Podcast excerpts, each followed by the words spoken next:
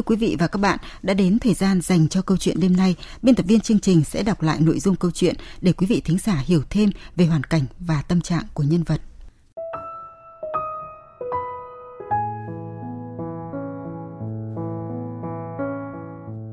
Tôi năm nay 33 tuổi, đã kết hôn được 6 năm. Mức thu nhập làm công ăn lương của hai vợ chồng tôi được khoảng hơn 20 triệu một tháng. Tuy không cao, nhưng cũng đủ để trang trải cuộc sống hàng ngày ở nơi thành phố đất chật người đông này. Nếu khéo léo chi tiêu, tích cóp thì còn có thể mua được một căn nhà chung cư trả góp khoảng 50 mét vuông. Nhưng cho đến giờ này, chúng tôi vẫn chỉ có hai bàn tay trắng và đi ở nhà thuê, mà nguyên nhân là do bản tính chơi bời của chồng tôi. Ngày cưới, hai bên gia đình nội ngoại cô dì chú bác có cho vợ chồng tôi tổng cộng được 3 cây vàng, tính ra khoảng 100 triệu đồng. Trong khi tôi cất giữ làm vốn liếng, sau này cần thì bán đi để làm ăn. Nhưng không thể nào ngờ được, có lúc chồng tôi lại lấy hết sạch, mang bán để lấy tiền ăn chơi. Lần đầu mất một chiếc nhẫn năm chỉ, tôi hỏi chồng, thì chồng bảo chắc em làm rơi đâu đấy. Lúc ấy tôi hoang mang và nghĩ chắc do mình bất cẩn, nên cả đêm mất ngủ vì sót của.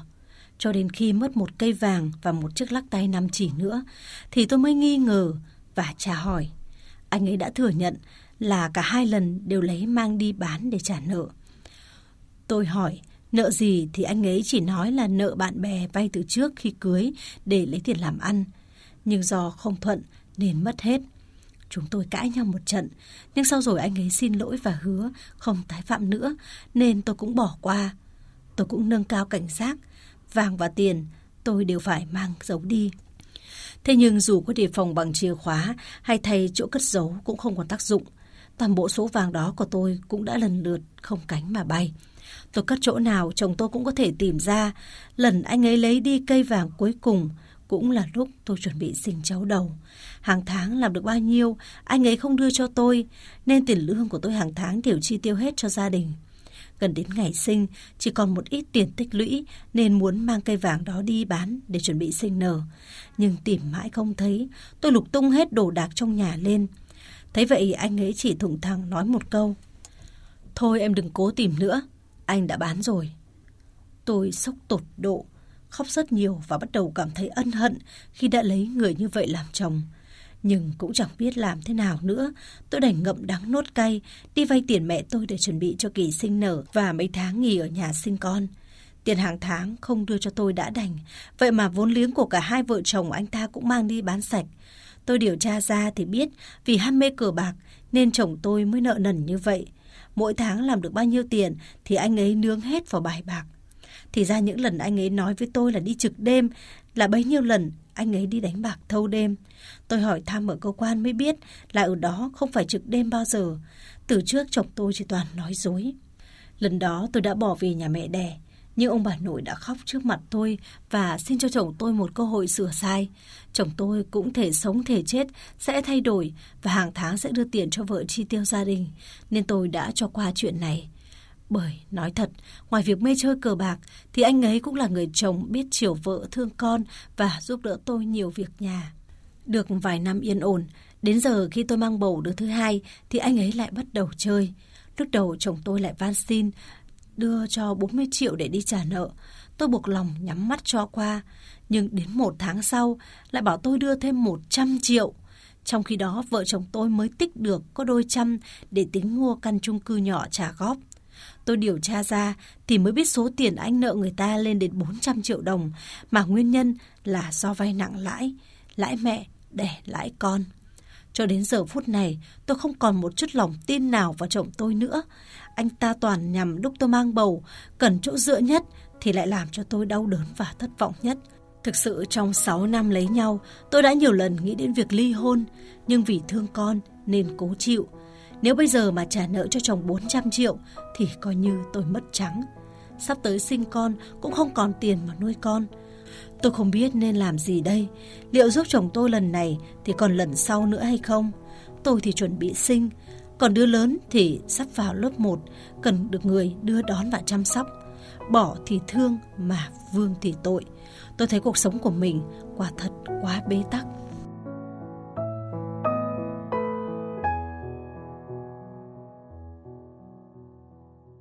Các bạn thân mến, Chỉ vì lấy phải một người chồng ham mê bài bạc nên của cải trong nhà cứ đội nón ra đi. Phải làm gì với người chồng như vậy? Tiếp tục cho anh ta cơ hội hay là dứt khoát chia tay để bước sang một ngã rẽ khác? Chúng ta hãy cùng nghe xem thính giả đêm nay có những lời khuyên gì dành cho chị.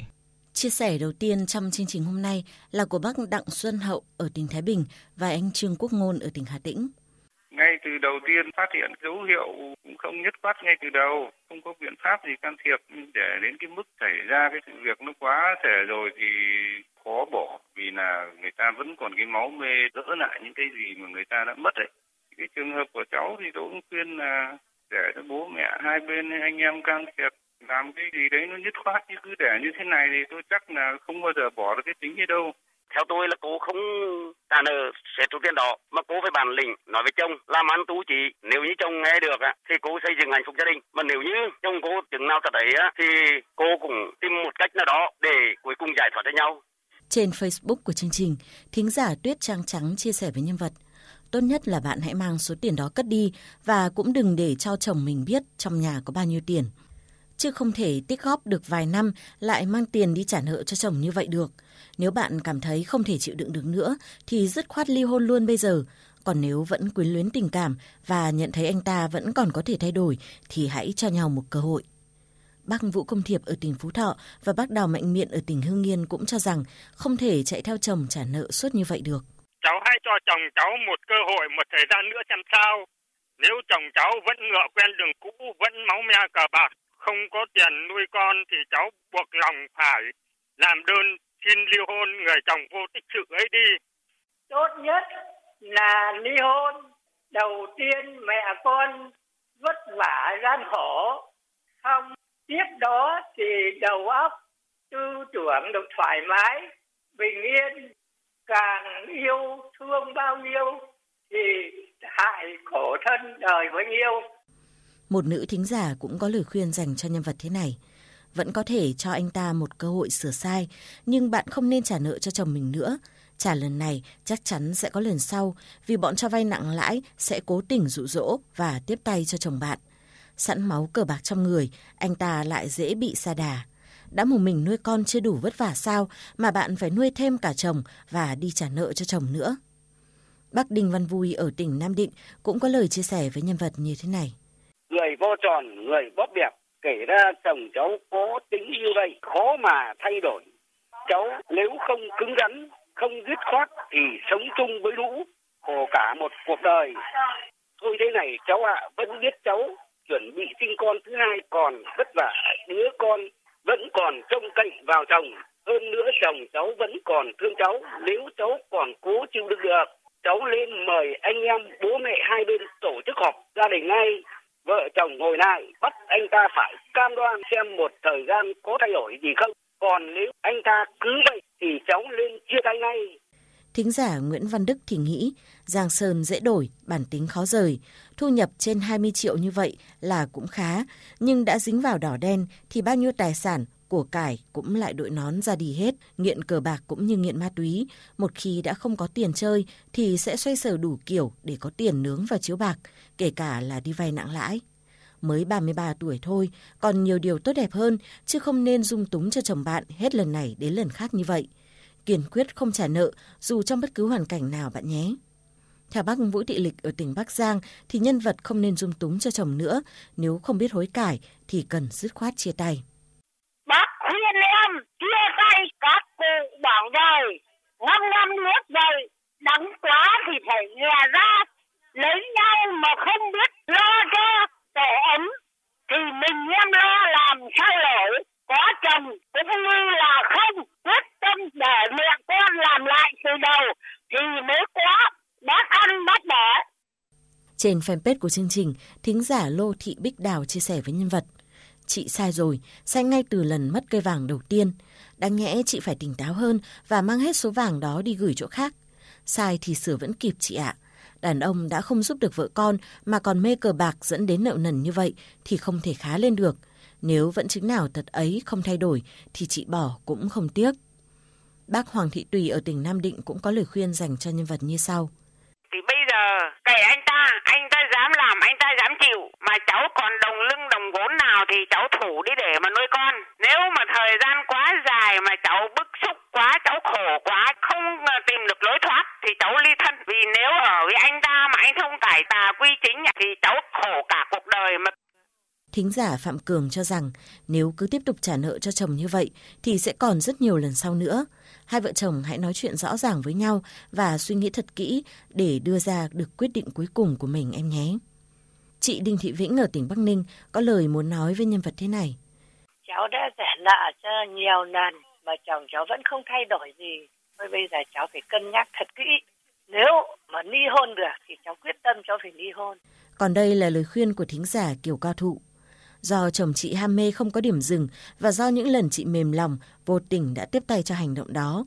Nên nếu giờ chị không thay đổi cách giải quyết vấn đề thì chắc chắn việc này sẽ còn tiếp diễn. Hãy cho chồng chị biết rằng trong lúc khó khăn này, không có anh ta, chị và các con vẫn sẽ sống tốt. Chị hãy chia sẻ điều này với bố mẹ chồng và có hành động dứt khoát hơn. Muốn hy vọng anh ta tỉnh ngộ sớm thì phải có những hành động kiên quyết và mạnh mẽ hơn chị ạ. Cuối cùng là chia sẻ của chị Nguyễn Thị Thời ở tỉnh Vĩnh Phúc. Hãy tìm mọi biện pháp, tâm sự, chia sẻ với chồng em nhiều hơn nữa, để chồng em nhận ra mọi vấn đề, cho chồng em một cơ hội nữa. Nếu không chịu sửa chữa, sống buông thả, ăn chơi cờ bạc, vô trách nhiệm, đành phải giải thoát cho mình để cuộc sống được bình yên thanh nhàn Vâng, ờ, cờ bạc đúng là bác thằng bần đúng không anh Tú? À, máu đỏ đen một khi đã manh nha xuất hiện trong bất kỳ người đàn ông hay là người phụ nữ nào thì nó cũng sẽ mọc rễ đâm chồi và lấn át lý trí và lấn át luôn cả lương chi và tính người nếu như người đó không đủ tỉnh táo đúng không anh? Vâng, đúng thưa chị Huyền. À, rất nhiều người bị xa vào con đường cờ bạc đã mất nhà cửa, mất vợ con. Vâng. À, đến khi mà họ hối hận quay đầu lại thì đã quá muộn thực ra thì tôi thấy chồng của nhân vật còn biết quan tâm, lo lắng cho vợ con và cũng từng tránh xa được cờ bạc trong vòng mấy năm, nhưng không may thì lại bị bạn xấu dụ dỗ lại. Nếu thực sự còn yêu thương chồng thì tôi nghĩ cô ấy vẫn nên cho chồng mình một cơ hội. Vâng. À, có điều là cần phải cứng rắn và dứt khoát hơn với anh ấy, chứ không nên nhân nhượng và dễ dàng bỏ qua như vậy nữa. À, cũng nên cần cho anh ấy một bài học để từ đó có thể thức tỉnh mình. À, vâng, đó cũng là một cách và tôi muốn nói với nhân vật của chúng ta như thế này.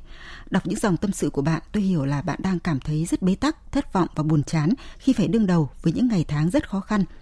Đúng là có những điều trong cuộc sống mà chúng ta không thể lường trước được. Cứ ngỡ rằng hôn nhân chỉ cần có tình yêu và khi hai vợ chồng đồng lòng thì sẽ vượt qua mọi khó khăn thử thách. Thế nhưng cuộc sống hôn nhân của bạn đã dần rơi xuống vực khi chồng bạn ăn trộm của hồi môn mang đi bán lấy tiền phục vụ cho thói đỏ đen. Thậm chí hiện tại còn có những khoản nợ lớn khiến bạn cảm thấy thất vọng và bế tắc tột cùng. Nhưng bạn ạ, cuộc sống của chúng ta không phải lúc nào cũng êm đềm phẳng lặng, mà nhiều lúc sẽ gập ghềnh sóng gió, thậm chí đón nhận cả những tổn thương thất bại. Nhưng ở một khía cạnh nào đó, đây cũng được xem là những thử thách giúp con người mạnh mẽ trưởng thành và chững chạc hơn. 6 năm chung sống với nhau chỉ mang lại sự thất vọng và gánh nặng nợ nần – nếu bạn cứ mải miết đi theo sau để giải quyết những hậu quả đó, có thể sẽ khiến cho anh ấy không ý thức được về hành động của mình để sửa đổi. Là người đàn ông, lẽ ra chồng bạn phải là trụ cột kinh tế, lo lắng chăm sóc cho gia đình. Nhưng anh ấy lại quên đi trách nhiệm làm chồng, làm cha mà mải mê vui thú với cờ bạc đỏ đen. Nhưng tôi nghĩ bạn chưa nên ly hôn lúc này. Xong cũng đừng nhượng bộ chồng mình nữa và cũng không nên vội vàng đi trả nợ cho chồng để những người cho vay nặng lãi kia không thể tiếp tục dụ dỗ chồng bạn Trước tiên, bạn hãy nói rõ ràng mọi chuyện với chồng và gia đình chồng. Bạn cần vạch rõ giới hạn với chồng mình rằng nếu như anh không thay đổi thì sau khi bạn sinh con xong, vợ chồng sẽ ra tòa để ly hôn. Giờ là lúc bạn cần bình tĩnh, tập trung sức lực cho việc sinh nở, cứ để anh ta tự tìm cách giải quyết hậu quả của mình gây ra. Phải để cho anh ta thấm khổ và cùng cực khi không biết bấu víu vào ai thì mới có thể mong hồi tâm chuyển ý. Việc ly hôn cũng chỉ là thủ tục trên giấy tờ pháp lý mà thôi, nếu cảm thấy bức bách, không thể chịu nổi thì tạm thời bạn có thể đưa ra giải pháp ly thân để cả hai cùng nhìn nhận lại sự việc và bản thân mình. Hơn nữa sau này nếu tích lũy được cũng đừng để chồng bạn biết trong nhà có tiền để tránh nảy sinh những ý nghĩ tiêu cực. Tôi cũng có một vài người bạn vì ham mê cờ bạc mà khuynh ra bại sản. Nhưng đến khi thức tỉnh và tránh xa những cám dỗ, không chơi với những người bạn xấu, thì họ đã tu tỉnh làm ăn và gây dựng lại sự nghiệp. Tất nhiên không phải ai làm cũng làm được điều đó, cần phải có nghị lực rất vững vàng và người vợ luôn ở bên cạnh hậu thuẫn, khuyên bảo, mềm nắn rắn buông, lựa theo ứng xử mới có thể kéo những người đàn ông đó về phía gia đình. Hãy sát sao với chồng mình hơn, đừng để anh ấy giao lưu với những người bạn xấu. Có thể với bạn bè của anh ấy, bạn sẽ mang tiếng là người vợ ghê gớm, nhưng với tình thế này thì không thể buông lòng được. Tuy nhiên cũng không nên quản thúc quá bạn ạ, vì như vậy sẽ động chạm đến lòng tự trọng của người đàn ông. Chúc bạn sớm vượt qua khó khăn này và gia đình sẽ được hạnh phúc. Bạn hãy nói với chúng tôi, người bạn tâm giao nối gần mọi khoảng cách. Bạn hãy nói với chúng tôi, nơi thỏa mãn nỗi khát khao được tâm sự sẻ chia. Chương trình Bạn hãy nói với chúng tôi phát sóng 22 giờ thứ hai, thứ tư, thứ sáu và chủ nhật hàng tuần trên VOV2 Đài Tiếng nói Việt Nam, tần số FM 96,5 MHz.